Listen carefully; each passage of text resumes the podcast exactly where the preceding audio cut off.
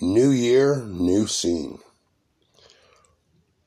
New year, new scene. This was the reality of a father telling his son. We have to accept change, and unfortunately, that means schools.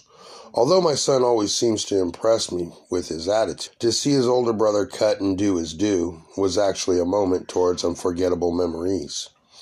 Cause in memory, cause in memory of Uncle Don, who passed on Sunday, he and Maida used to keep all my boys' hair short and tapered.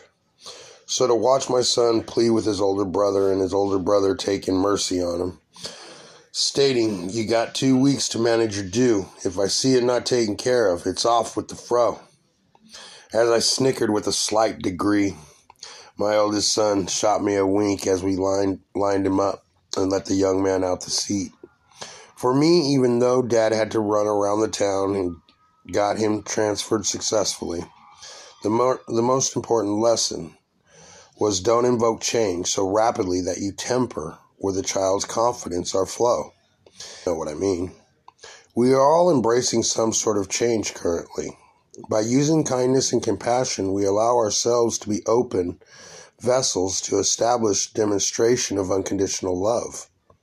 Those are real memories. And as for my father, we need a lot of prayer, unfortunately.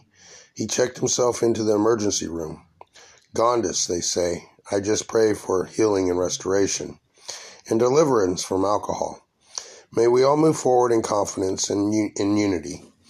All for one, one for all. Yeah, I know it sounds corny, but hey, not of this world, but in it, by his faith, grace, and hope and authority. Amen. It's time. Let's go. STK 22. From last to first is my is our decree. Daniel Rivera Garcia signing off. Enjoy the read.